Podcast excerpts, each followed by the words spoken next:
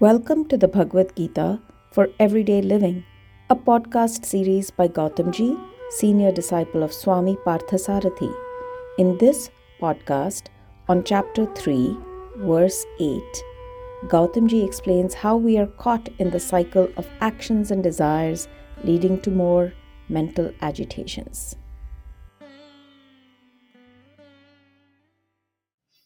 Karma Yoga, the path of action is to do what ought to be done. Regardless of whether you like it or not, you get something or not, this has to be done. That's pure Karma Yoga, which is impo- which is unknown. So it's interesting to see hmm, blessing and this thing I'll get. In, in that hope, this whole so called religion works. That has nothing to do with religion. That's the interesting part. It's amazing just uh, how it whole thing works. So you're you're getting a chance to learn what actually it is. What is this spiritual action? Hmm, that's what this chapter is talking about. So last week we discussed not easy to understand. I told you. So what the problem is if you act huh what happens you create desires further desires so action creates desire now if you don't act what will happen Frustration. So what happens? You die. What is it? You die. You die. That you're going to die whether you're frustrated or not. Don't worry. That's that will happen. So whether you're fr- death and tax, tax tomorrow tax day, no, you have to pay whether you're frustrated or not. You have to die. It's the same thing. Hmm? So what happens? Excellent. So, we- even if you don't act, you can't stop yourself from thinking. So, still desires are created. So, it is not the action or inaction which creates the desires, which furthers the desires. What is it? It's the mental indulgence. It's the fact that you want it, you're indulging in it mentally, craving for it. That's what creates desire.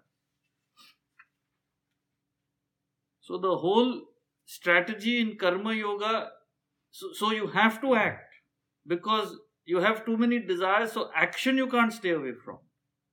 But what you can stay away from is the mental indulgence. That craving, that obsessing about that object. So instead of doing that, you shift your thought to a higher purpose. Right? So there's no direct craving, I'll get this, I'll get that. This is being done for the sake of something higher in life. So you are acting without attachment. That's what it said in the seventh verse, which I explained in detail. It's not as simple, I'm just summarizing it. So whether you have a swadharma, your your nature, you act in that field, but not to indulge. You act to work for a higher purpose. Even if you have a strong desire, don't indulge in it. Say, I'm going through it to get out of it. So, in this way, if you act, where your thought is on the higher while you're functioning, this is Karma Yoga. So now the thought is purely on me and mine. That obsession for the fruit. What am I getting out of it? So there's constant generation of more and more desires, more and more dissatisfaction in life. You're not getting anywhere. So that's what we've talked about so far. So before we continue, he explains exactly how you have to act any other questions? Hmm. So as we are studying this practically, how can we, you know, we, we tend to slip, you know, the whole day.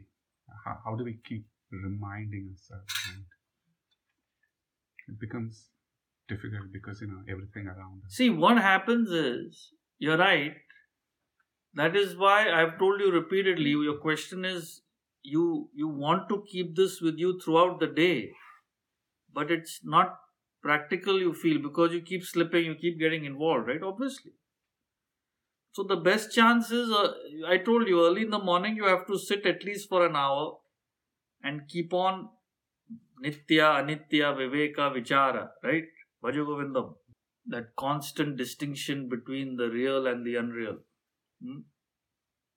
that's the morning study that's what it boils down to.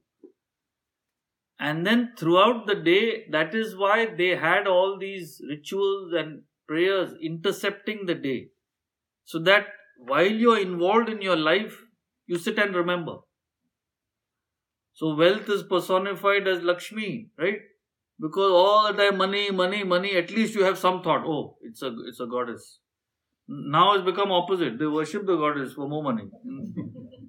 That's not the purpose. Purpose is while you're thinking of money, your thought should go to the self. So it's personified money as a. So they had this elaborate plan of rituals and deities and festivals. But now the whole thing has become, like I said, means of indulgence. It becomes social functions and uh, whole thing is gone. So you have to do it yourself. So, like in the academy, we have a Gayatri Mantra, right? Like in the in the retreats, we do, no? Just to give you a taste of it. So, you have Gayatri Mantra morning and evening. Day starts, remind yourself, what is the purpose of today? Day gets over, remind yourself, did I do what I was supposed to do today? That's all it means. And then, what's the number one indulgence? Three times a day, food. Right? three times a day, the whole focus is food. So before food, what do you do? Huh? Prayer. We do it, no, in the okay, we're doing it or no in the retreat. Yes. Stop that also.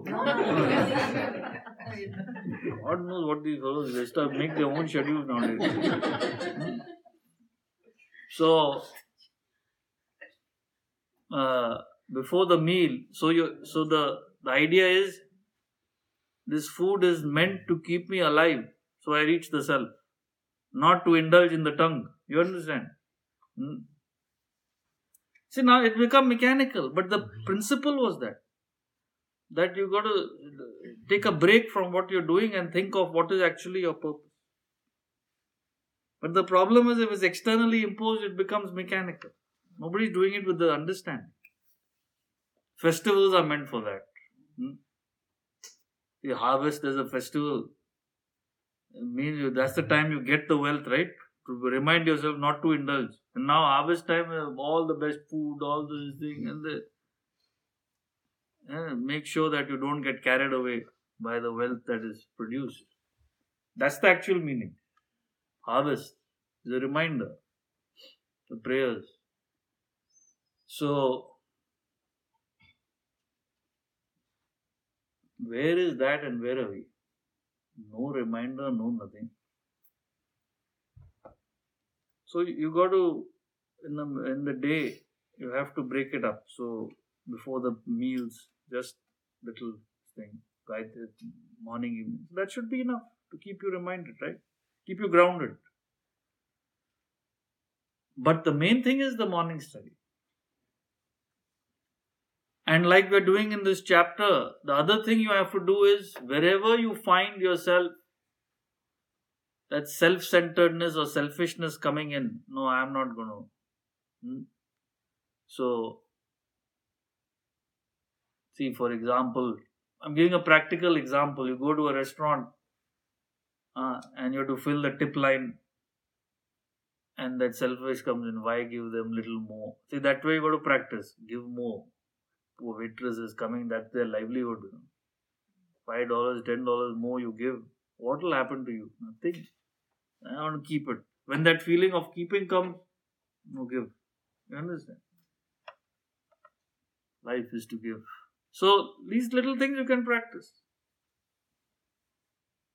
Small, small things you go on wanting to accumulate doesn't work.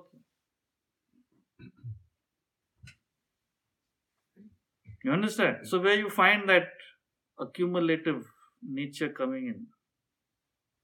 Not indiscriminately, but this is discriminate. Person is serving you. They are. That's how they make their salary. You know the uh, the people don't pay them because they calculate the the tips in their salary. And what salary they make? Waiters, waiters, nothing.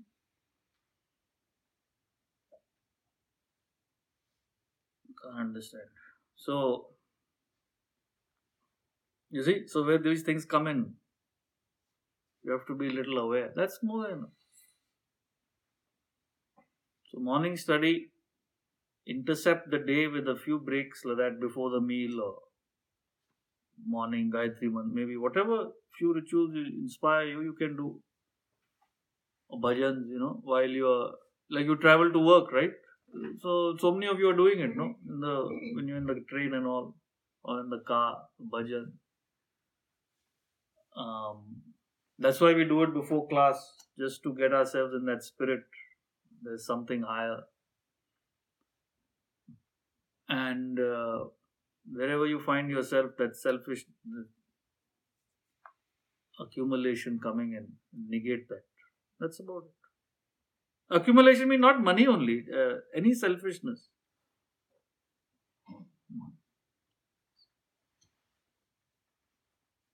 So you elongate your break at work. The company is paying you for for your time, so it's thieving. Ten minutes late, I'll come. Whatever. I'm not saying every minute you have to count like that, but that attitude of wanting to make use of something that should not be. Clear?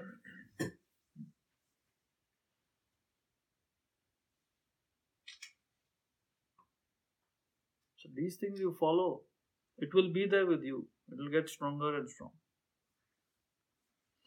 So, see, like I told you, some of you come once a week. It's not I want you to come, but you got to raise it. Maybe come twice for the other discussion classes also, because uh, you're, you're practicing a little more withdrawal, little more um, effort is being put in. You know.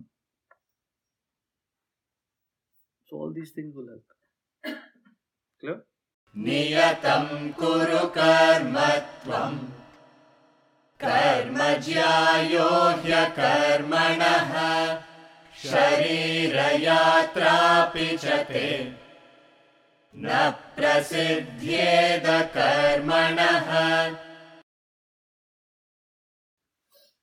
नियतं कुरु कर्मत्वं। कर्म ज्यायो ह्य कर्मणः perform your obligatory action. For action is superior to inaction. Sharira yatra api nache prasiddhyeda karmana. Even the maintenance of your body sharira yatra will not be possible by inaction. So See, the whole Gita, you must understand, friends, is emphasizing the necessity of action. Because the base is Arjuna does not want to act, he wants to get away from his action. And in spite of this great teaching, our whole country has misunderstood these teachings so much that it has become an inactive culture country. This is the tragedy. Hmm? amazing inaction. So much tamas. So he says, even your body can't be maintained with inaction. If you don't move, your body will die. Will become. That's why exercise, I told you, is, a, is extremely important. Because if you don't exercise, all your faculties will deteriorate. And as you grow older, the deterioration will be so fast you have no idea. It's a race against time, so you have to act. Maintain yourself. Right food, right exercise. So, inaction is the worst thing. Tamas, deterioration and death, right? But action itself is a problem, like we've discussed, because action begets more desires. So hmm. you're more stressed out in life. So the only way out of this is to do niyatam karma. Don't act based on your mind's cravings and desires. Instead, act on your intellectual duty and responsibility. What do I ought to do as a parent? What do I ought to do as a husband? What do I ought to do as a worker? Ought to do as a citizen? That's what he calls as niyatam karma. So I have repeatedly explained to you the whole deterioration in the world today is because people are not able to do what they ought to do. They all do what they like to do or don't do what they don't like to do. This is extremely harmful to the to yourself, to your society. See, a leader is one who, who's supposed to do his obligation, not go along with his personal desires. Today's leaders are all personal. Therefore, the society is completely devastated. It's corruption and greed. It's all personalization.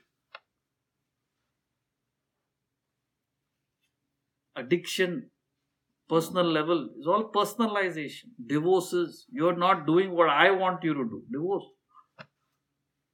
Everything is like that. So, the glory of a culture of a human being is to do what ought to be done. Who's teaching that? Hmm. That was the bedrock of this culture. Hmm. You did what ought to be done. And the whole thing is deteriorating. So sad to see. Hmm. That's why there were never any old age homes. There's no chance. You understand? You ought to take care. Those parents took care of you. you ought, that's all. It's just understood. There's no. There, there's no way. There's nothing to think about. It was just that's it. So now what you need to understand is in obligatory duty there are two distinctions. That also you must make a note. So niyatam karma is divided into two things. Nitya karma which is your regular routine duty and naimittika karma which is occasional special duties. You have to do both so regular routine duty is what you do on a daily basis i have to take care of my family I have to, but occasionally you have a special occasional duty that also has to be done see for example let's say every morning you're getting up and studying what I've told you, right? Many of you are doing it. I get up every morning and I study. I don't compromise on that. 5 to 6 a.m. Now one day you get a call from your neighbor at 5:30 a.m. Uh, my wife, I think she's collapsing. She's uh, having a seizure. What should I do? Don't disturb me. I'm in my Sattvic study. You understand? Track. But every day she's having some problem or the other. You don't have to compromise every day. But this becomes a special occasional duty. You understand? This is your naimittika hmm. karma. So you have to do both. The regular routine, special occasion. Otherwise, you're not understanding the concept. So, this is niyatam karma, obligatory duty. So, your whole life, if you can adopt your action into obligation, you're in a different realm. Otherwise, all sorts of problems.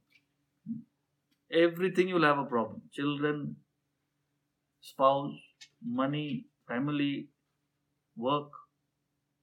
Whole thing is personal life. But today morning also, I was uh, on my morning walk. Fellow comes out to pick up the paper, you know, and it was all misty, you know, this morning. What a nasty day. First thing in the morning, he's looking at me. I'm just walking by. What a nasty day. Everything bothers you. Personalize.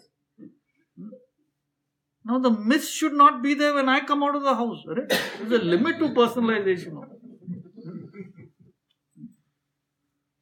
Whole, I, I don't know which day you're not complaining.